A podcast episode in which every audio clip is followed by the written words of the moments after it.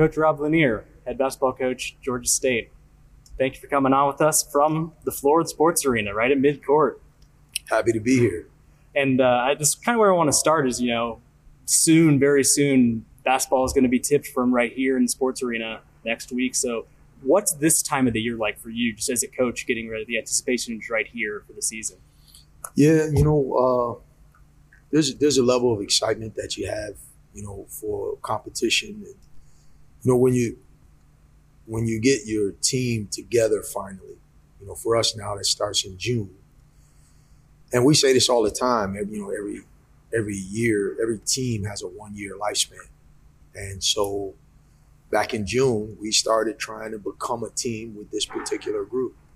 And so the closer you get to the season, the more anticipation you have for developing that identity that you want to have as a team, the anticipation of seeing it come to fruition, that process. So the closer you get, you're really thinking about teaching, trying to fine tune some things, what you got to get better at each day and where you are in terms of where you'd like to be, and et cetera. Are you behind on this or ahead on this, or et cetera? So you're in a constant state of evaluation.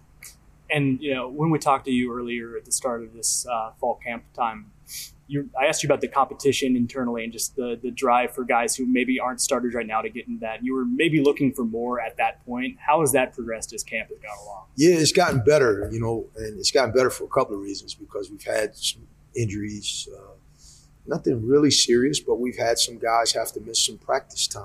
And so as a result, I think guys became more aware of the reality of opportunity. And I think it created some heightened competition, because everyone talks about us having so many veterans back that I felt like our team was competing sort of with a level of concession. Like, well, we know who's going to start. We know who's going to play. So, that's not my role, instead of just trying to compete at a high level regardless of those things. And I think we've gotten past that. And talking of those veterans, you had your 2 super seniors come back with the extra year of the NCAA, granted, because of the COVID year. And, both Corey and Kane seem to have taken the opportunity and trying to add something to their game. And so just as a staff, how important was that they not only just they came back, but they came back with a purpose for this next season?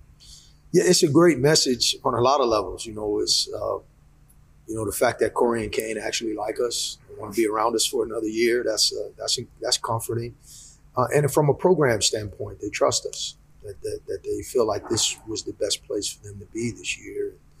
But they didn't just decide to come back; they both have come back and worked really hard, and so that's been neat. Kane has spent more time in the gym than I've ever seen him, and he's playing with the confidence consistent with a guy who's put more time in. And Corey's lost weight, changed his body, which is so hard to do when you're that young. And for him to really lock in and make that commitment, it's a great example for the guys. So I think both of them, by example, have done a great job. And then kind of expanding out from them, just the seniors that you've got, the upperclassmen you've got, how have they helped the new freshmen and transfers coming to the program kind of acclimate to Georgia State? For the ones that are freshmen, acclimate to just the college game in general, just college life? Yeah, I think just the process, the burden of winning and losing when you have veteran players falls on the veteran players. And so that dynamic allows the young guys to kind of grow and develop at a pace, whatever pace that they're comfortable at, right?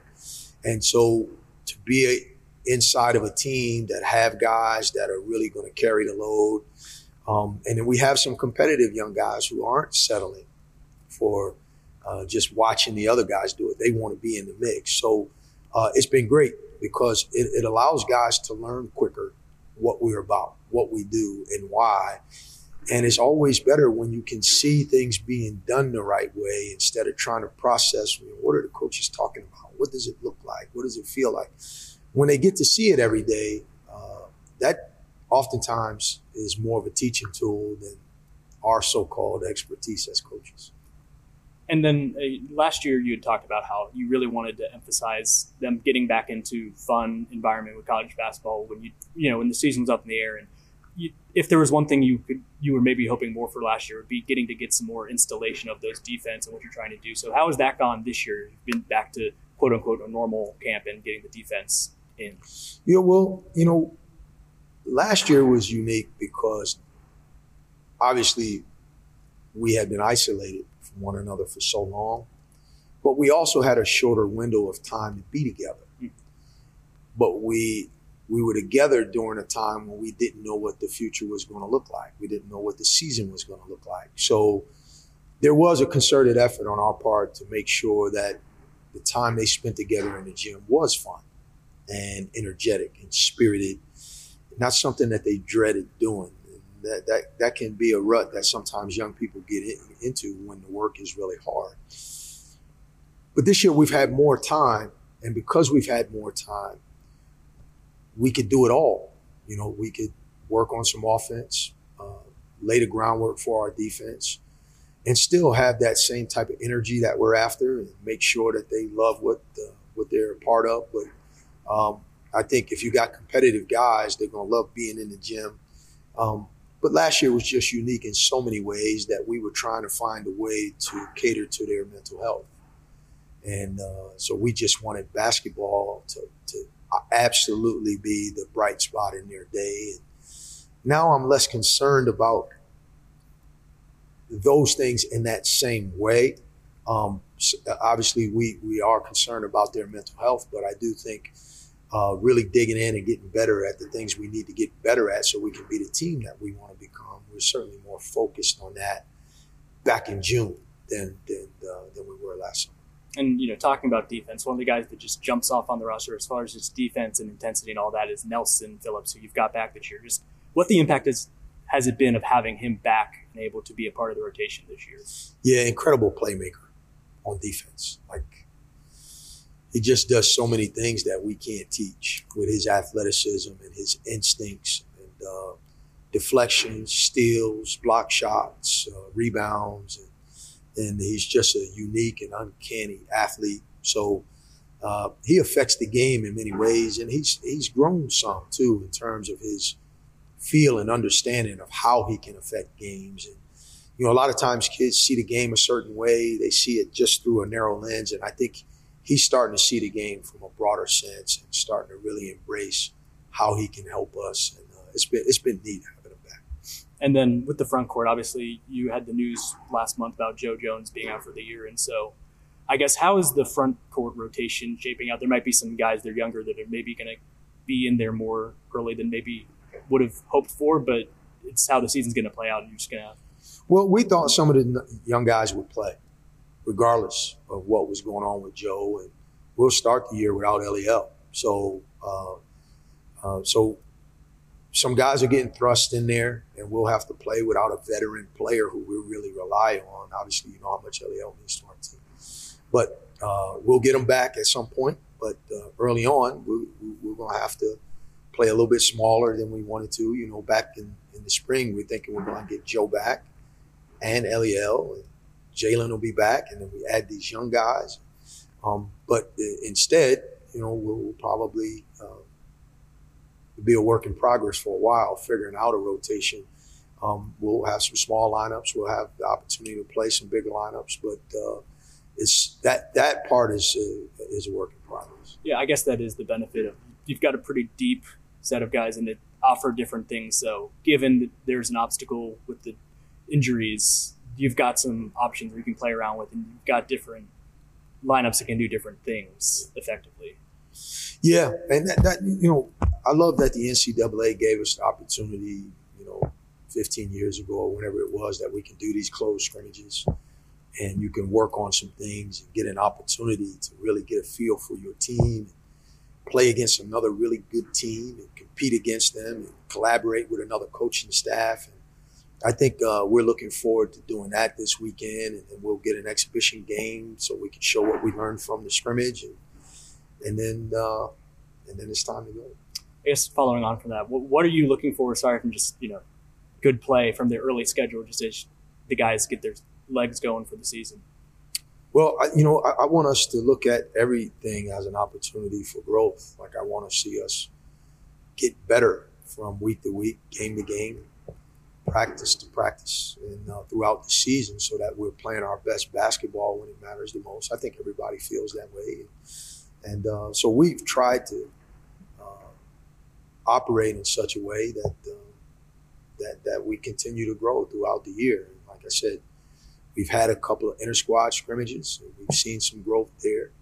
We're going to have a closed private scrimmage this weekend, and that'll give us another opportunity. And then we'll take the film and we'll learn from that and try to build on that. And then each day, each opportunity to get to compete is a chance for us to have some teachable moments and some developmental stuff. And I think that process, I think these guys are ready for that. They're certainly ready to play somebody other than themselves right now. And, you know, just lastly, the Sunbelt coaches poll came out and Georgia State is in first. You've got some guys on the first and second team. And just, I'm sure there are a lot of internal expectations in the program, within the players, within the coaches. So how do you channel all of the expectations, whether it's the external stuff or the internal stuff, into positive performances and not let it become kind of a burden? Well, we have to, number one, take it for what it is. It's being preseason number one is not an accomplishment. It's an acknowledgement. It's people showing respect for what you've done in the past and the prediction of what you might be capable of doing in the future. But it doesn't mean that you've necessarily done anything as a team, because we're a new team this year. So we're honest about that and realistic about that. But I think we have to embrace the challenge of trying to be a great team.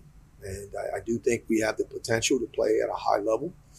And if someone said we were going to be picked last, I don't think it would change the way we practice every day and the way we work. And I'm not really big on playing the disrespect card or, us versus the world and all of that. I think, we've got business to take care of every day, regardless of what anyone else thinks about us as a team. We got work to do. And if we can't come in and do our work every day as the preseason number one, then the preseason prognosticators were wrong.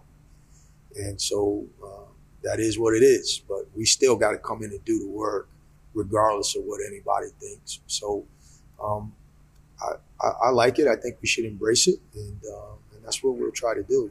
We'll just try to work every day the same way we would no matter what we would be. Coach Lanier, thanks for the time. Best of luck this season. Thank you, brother.